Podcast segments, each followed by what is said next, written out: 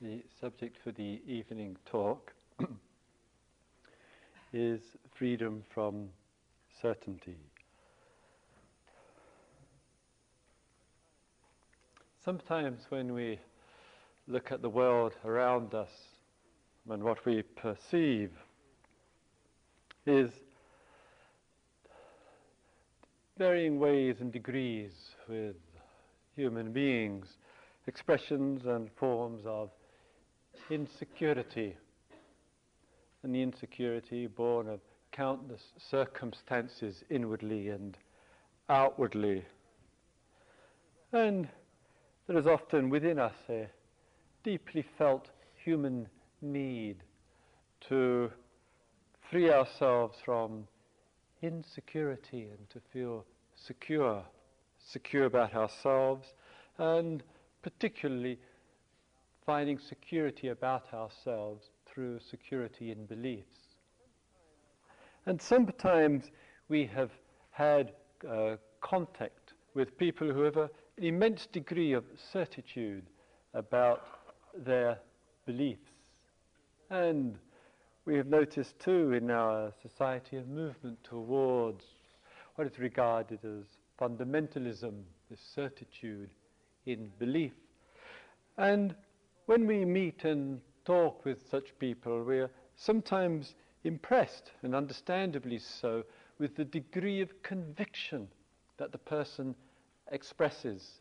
And perhaps we might say in the common religion of our culture, Christianity, that might be expressed in the belief in God the Father, God the Son, God the Holy Ghost, in the authority and legitimacy of the Bible as the revealed Word of God. And in the belief which is given to that, it gives some security to the individual. It seems to provide a way of dealing and coping with some of the pains and the stresses, the losses and the sadnesses. It helps to take the sting out of death.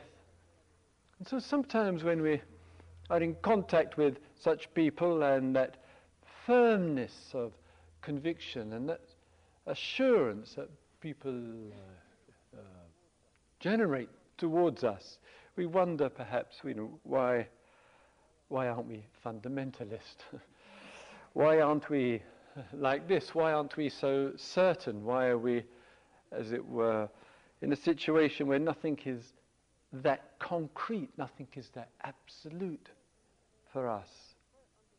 And quite understandably, in quite a wide range of circles, including the so-called liberal, intellectual, cerebral circles, sometimes there's quite a distinct and noticeable attraction and involvement and commitment to what we might refer to as the conviction religion, the conviction of religious experiences and the adoption of the belief around the experiences. And one might say in that, with the benefit truly that it can give to a human being, that sometimes there's just 2 or 3 central concepts upon which everything has to hang together to sustain the force, the potency, the conviction of the belief.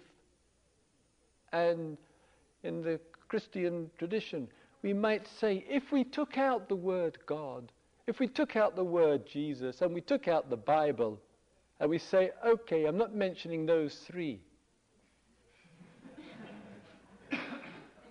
what would actually happen to the structure of the belief?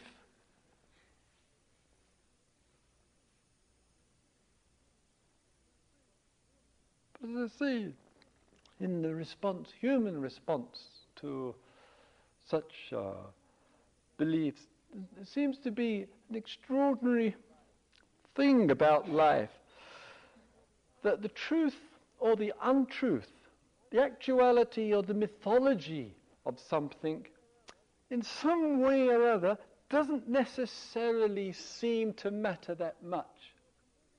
Something can be a complete lie, a total fiction, having no truth in it. There's no such thing as an original sin, no such thing as God, no such thing as a creator, no such thing as grace or whatever. Whole thing could be a complete fabrication of human mind with no validity to it, and change life considerably, and change consciousness, and change heart, and revolutionize the inner life, yet no truth.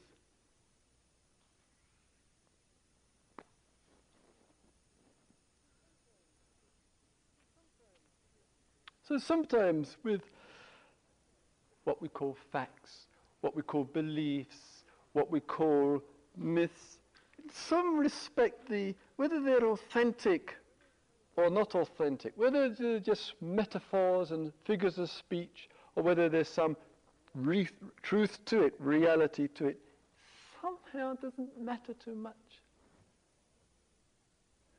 What's the impact on us? The consequences, what flows out of us through our myths, through our beliefs, through our perceptions, through our truth.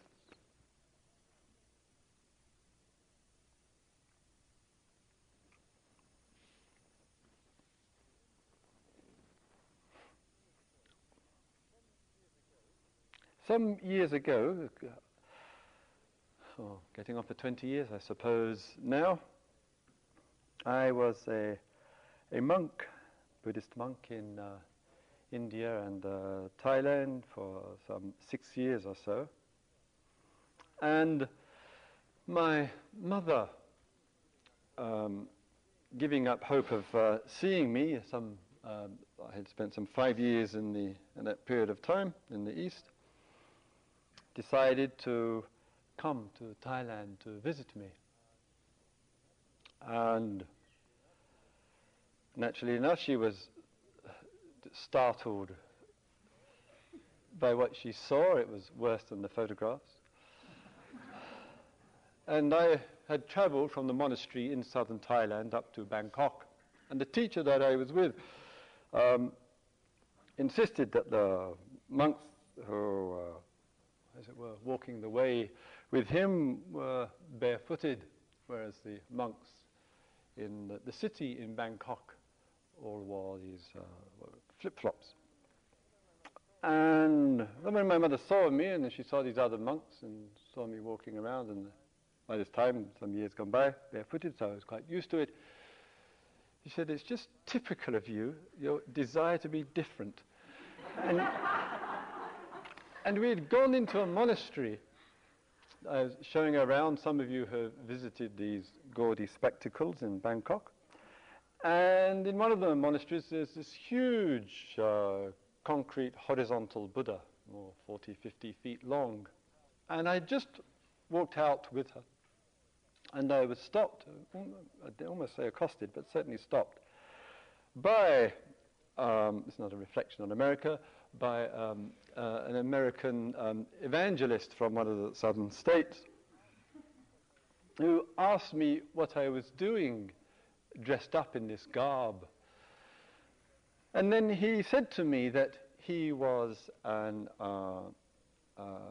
missionary with the American Armed Forces based in Taiwan. And then he said, "When I was 27 years old, the Lord Jesus came into my life and saved me, boy." And I said, "Well, wonderful." No objection to that. And he began to speak about how his marriage and his alcoholism had been saved through the Word. And I mentioned to him in the course of this conversation that asked me what I was doing. I said I was a monk. My mother was standing beside me, was visiting, and that in the monastery, people had come into that monastery who were heroin addicts, alcoholics, terrorists, and police and military who engaged in a lot of murder and killing, and countless other people in very distressed situations who, through the atmosphere and through the practice, had their lives transformed. just as this man giving testimony that his life had been transformed through what had occurred to him. But it seemed, rather sadly I felt, very difficult for him to acknowledge this, and he became rather reactive. And he said, "I don't believe you, boy." He said, "You're the son of the devil." So on hearing this, I don't know, I might say a little equanimity, I don't know if I've still got it, but anyway, on hearing this, my mother was standing beside me. I said, "Well, if I'm the son of the devil, what does it make you?"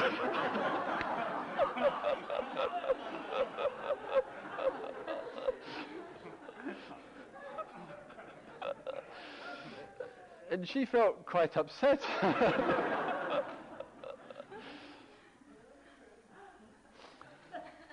So sometimes with our beliefs and our experiences and our truths and our myths and whatever, one of the dangers, whatever form and manifestation it might take place, it very easily gives license to clinging, gives license to identification, gives license to holding on to and making something special of.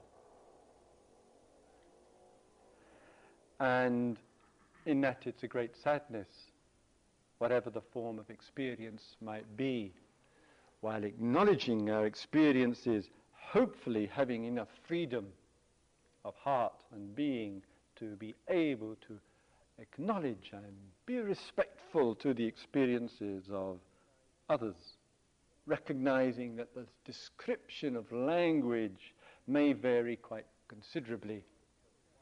And as Jesus so wisely and profoundly says, "You shall know by their fruits," by what's expressed in the world, and not so much really by what we claim for ourselves in our beliefs, our myths, our truths. What we express in the world is significant, not what we claim for ourselves or what our friends or admirers or fellow believers claim. So in contrast, we might say, to that, to coming into a situation like here, where silence, meditative processes and explorations are taking place, there's nothing too obvious to be able to hang one's hat on. Hopefully there's not too much repetition of the same concept and the same idea to keep, as it were, centralizing ourselves around. And that sometimes can be, for people, quite disconcerting, because one wants some sense of solidity, some sense of substance and belief, because it's strong with us. And sometimes when we're not actually receiving that, we feel some uncertainty, and we notice the contrast of our experience in life of uncertainty and those who seem to be so certain, so convinced, in contrast to ourselves.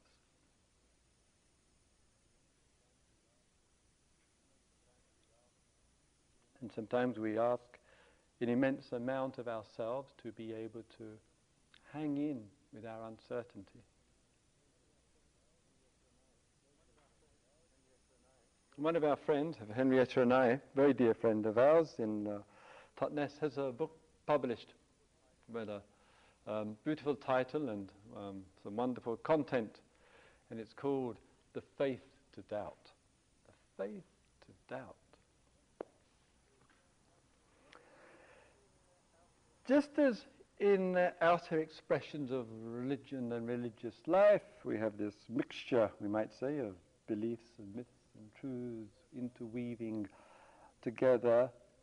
Similarly, we also, when we step back and we actually look at our life, we can look at it in this situation here, both from the standpoint of the particular, the particular meaning, what's going on in my life today? What's happening in this moment for me, in this situation of sitting and walking and the cycle? What's actually going on? So sometimes our attention correctly and necessarily looks specifically. Sometimes we notice with ourselves, spontaneously or intentionally, there's a kind of general overview, like I was speaking last night, where are we going? A general overview of our life. In that overview, we look to the past, we look to the present, and we look to the future, and sometimes we see, and I have not much appetite, I must say, for New Age rhetoric, but sometimes we see a kind of flow going. We're in a flow, as the New Age scholars would like to say. And this flow is taking place, and it seems like you, I, we, our life is in this flow.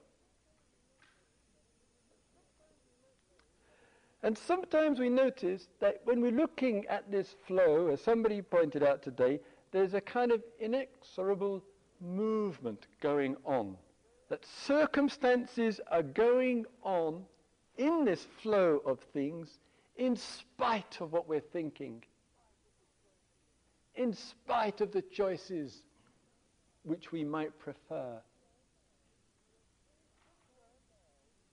And sometimes we are so spellbound by our idea, our mythology, as I sometimes say, of choice, we can only seem to be identified around the choice. And we can't see and get enough sense of space outside, so to speak, outside of choice to see the event going on in its momentum.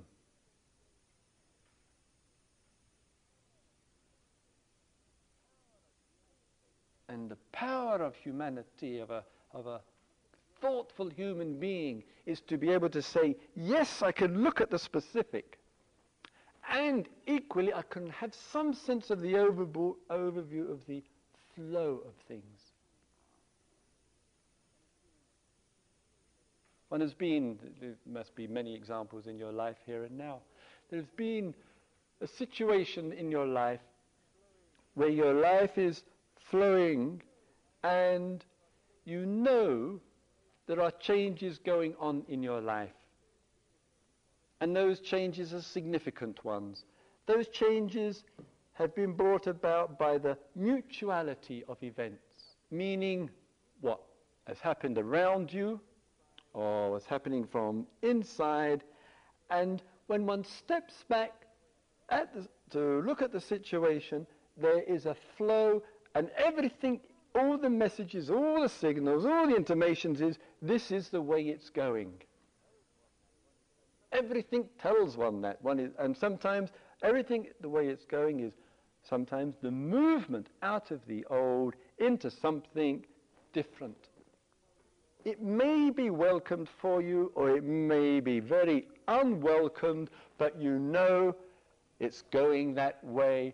And neither heaven nor earth, meditation nor God is going to make a scrap of difference, because this is how it's going. And sometimes in that movement, in that flow, the little voice pops up of self and says, oh no. And it arises and tries to make a protest about the flow of that event.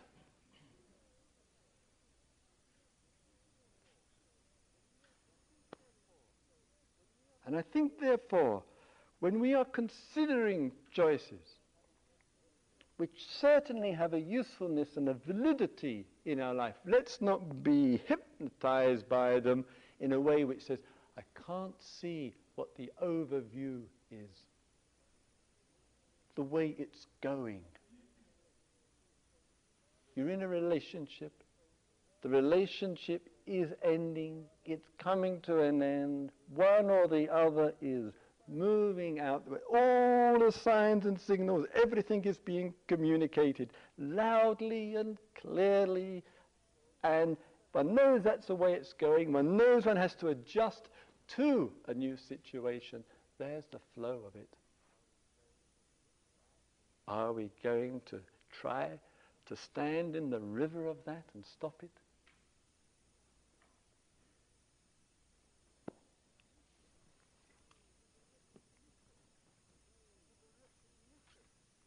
So the recognition of the flow of things is part of life, part of the awarenesses.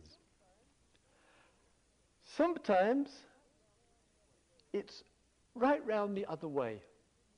Right round the other way, in that one senses that there is a movement and a flow in one's life. It's taken a hold of us, it's carrying us along in a particular direction. And the voice which comes up in that is still the same voice, oh no, but it's a voice of wisdom in it. And one is attempting to change the direction of one's life and stand in the current of it and move that current around. And I think for our looking into ourselves and our understanding of ourselves, to be able to distinguish which is moving from A to B, nothing good nor bad about it, but just unfolding change, and to be with that flow in a state of no resistance, and to recognize the wisdom of that's the way it's going, and to be with it, not fighting it. So that the voice which tries to stop the inexorable is just arising time to time. But where there is a situation, where there's a flow going on, and that voice is endeavoring to stop it, no matter how powerful that is, because one knows that flow is into something harmful, exploitive, destructive, painful for oneself and others alive, then let's listen to that voice. No matter how small the voice is and no matter how big the current is, let's see if we can give some validity and strength to it. Let's not be afraid to take on the current.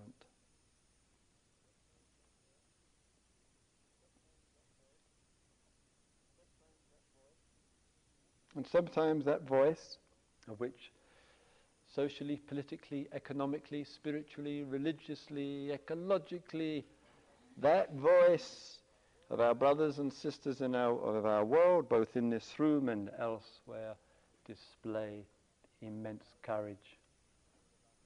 Courage which many of us have never been asked to display, because the voice has seen the damaging current and has said no,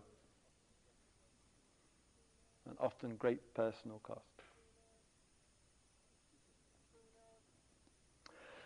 So in our specifics of being here, and with our meditations and with the quietude and the silence and looking at the particular, let's not neglect the particular for the overview, and let's not neglect the overview for the particular. Let's really look in a visionary way at our life.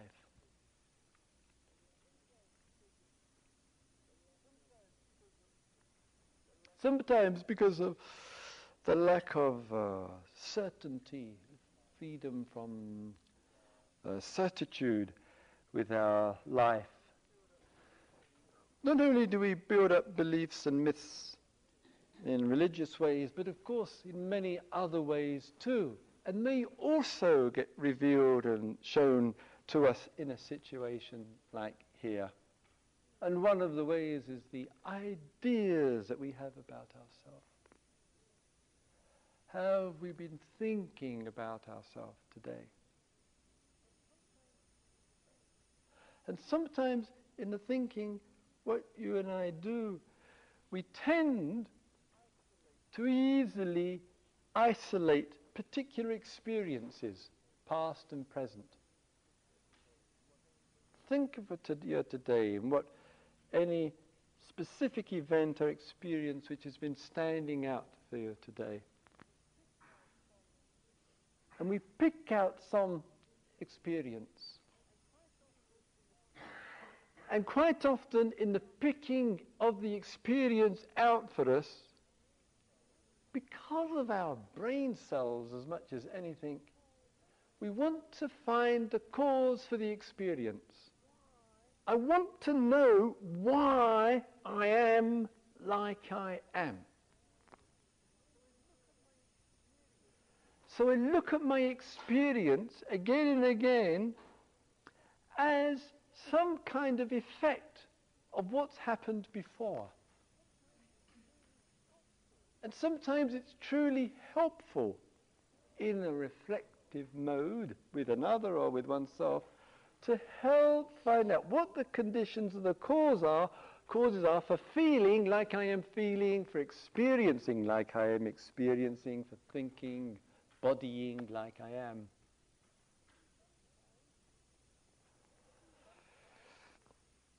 But sometimes I see the effect. I've got lots of answers for the causes of why I am like I am, and it's not making a scrap of difference.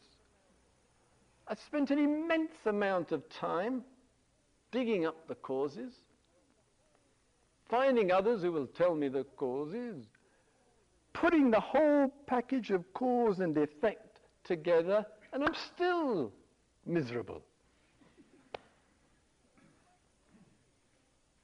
I might need to have a little doubt, a little less sense of certitude about why I am like I am. Maybe all those sound reasons based in my present and in my past, near or far, maybe they are not so big as I imagine them to be, those causes.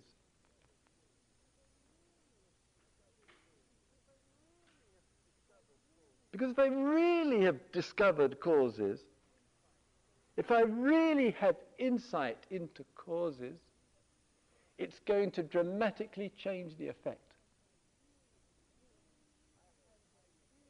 And if I have ideas of causes, and there's no change on the effect, that means me today, I can't say I've got any insight into causes.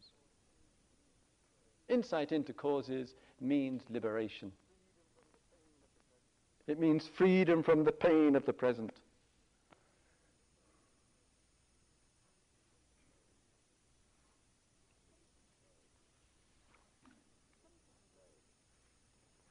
Sometimes in the day, the sitting and the walking, I say, well, if I'm seeing this effect, seeing how I am today, seems to rely somehow on the way that I'm interpreting things.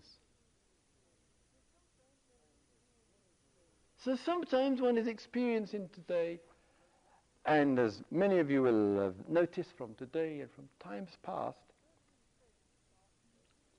certain events start taking place for you. And there's some restlessness, some agitation, some disturbance in some way. And one feels uncomfortable about it. Who wants to feel agitated, negative, hostile? One begins to feel other people are picking this up. I'm sending out bad vibes. No wonder that person beside me is fidgeting away, whatever, it must be my vibes or whatever it might be. And so in the restlessness and the movement that takes place, it's also accompanied with all manner of projections.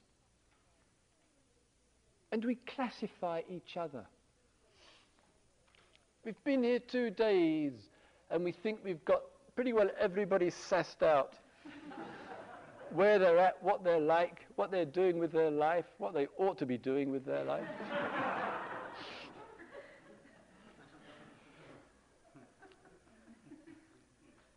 It becomes a kind of substitute for God.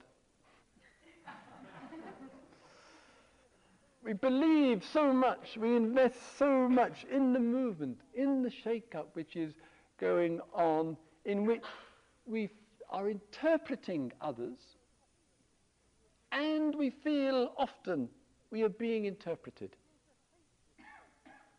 And we begin to hate this state of mind.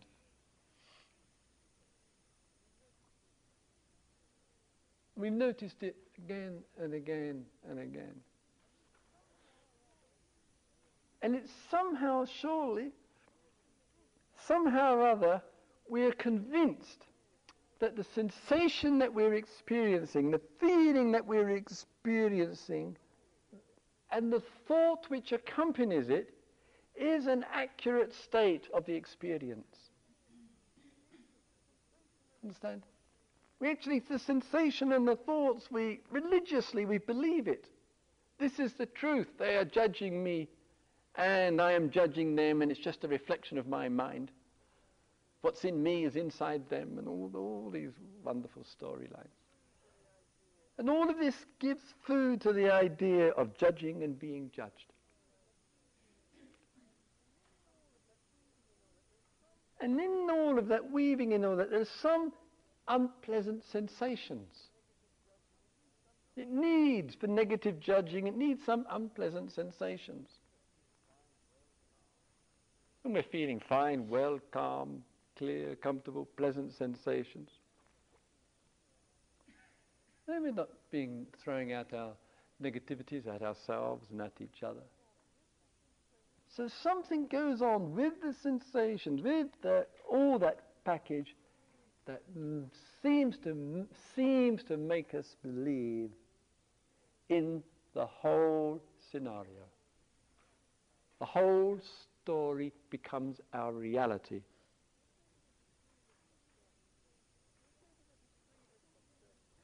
So if there's a little freedom from certitude, if there is a little faith to doubt, which is, I think, is a very deeply religious faith, then we might just start doubting the whole story. We start doubting what we are believing. And perhaps we'll see where it goes.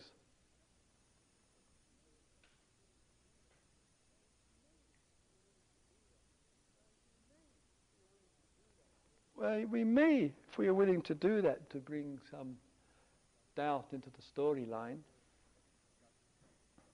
into the negative judgments and projections, in this case, towards self or other. We may have to bear with a little bit more uncertainty. We may have to experience a little bit more, less conviction of our view. We may have to experience more uncomfortable sensations, because we're not sure at all what on earth's going on with us, where on earth we are, what on earth we are doing, and we've got nothing to take up and hold on to give us conviction. And we hate this.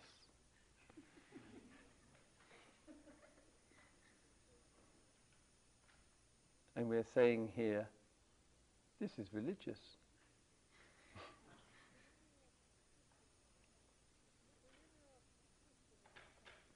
So in our not shifting our consciousness into a fixed security, a fixation of how things are, it leaves us open for this uncertainty and somewhat insecure state and feeling.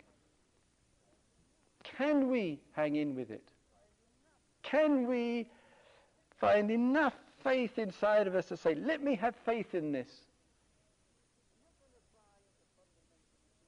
I'm not going to buy into fundamentalism. I've seen the corrosiveness of it, the divisiveness of that. I'm not going to buy into being an eclectic, clever, intelligent, liberal mind in which everything is okay, just accept it. But I'm just going to say none of that. I haven't got enough confidence either way in those systems.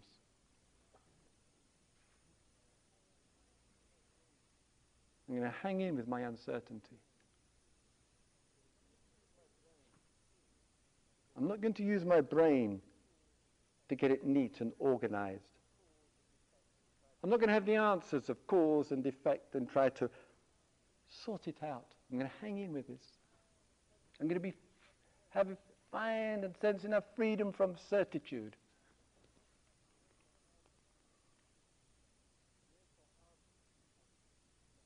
And therefore answers become less important.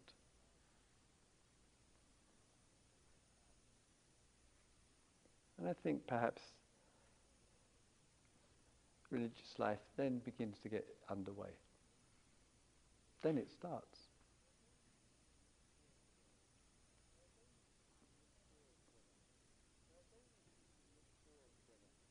Our days here together, in which, in just being here, there's tremendous renunciation, renunciation of much which is familiar and homely to you.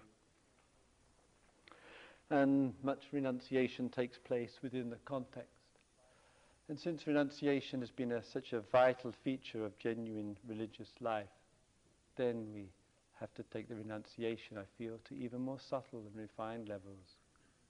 Renunciation of lots of our ideas and standpoints and views and opinions which we have formulated about who we are and what life is. And that renunciation and renunciation keeps going on and on and on. And with each renunciation that takes place, it might be the release of more uncertainty. It might be the release of more unpleasant sensations, because the organism, with its need for order, can't make an earth out what the hell is going on. So it keeps releasing unpleasant sensations, because it doesn't like not having something to hold and to be fixed about. And it takes a lot of faith, religious faith, to keep with that process.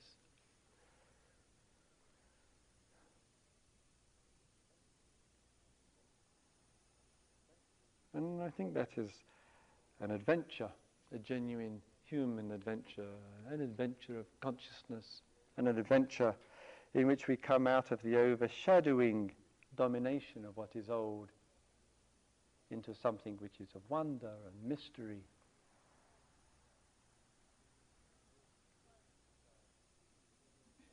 So finally, with our sitting forms and our walking forms and our meal times and the times of the one-to-one meetings, small group meetings, and all of that, and especially the silence and the stillnesses particularly, are quite wonderful supports for all of us.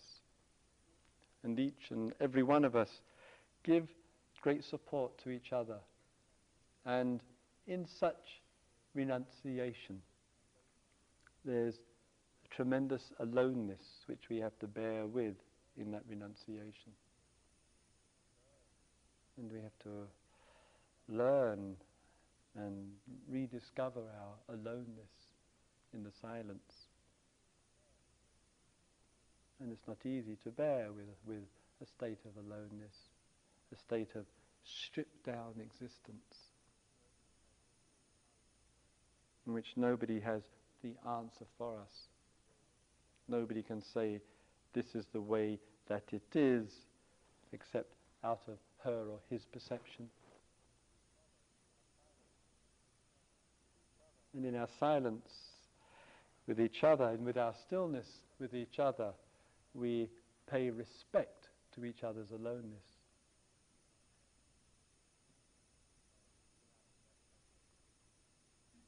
And out of that something rather divine can emerge, because we've been willing in life to take the risk of freedom from certainty.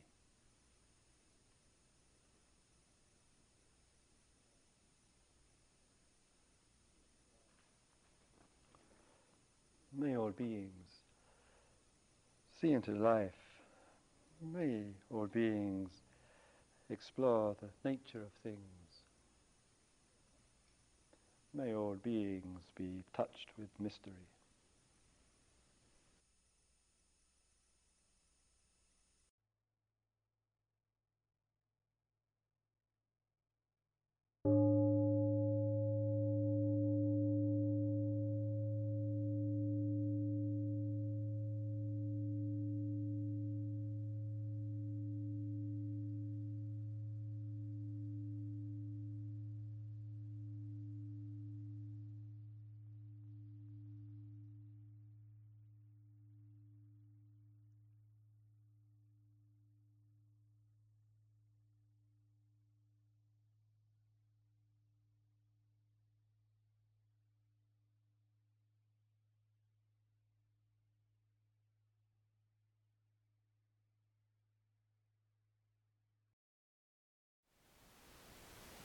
Thank you for listening. To learn how you can support the teachers and Dharma Seed, please visit dharmaseed.org/donate.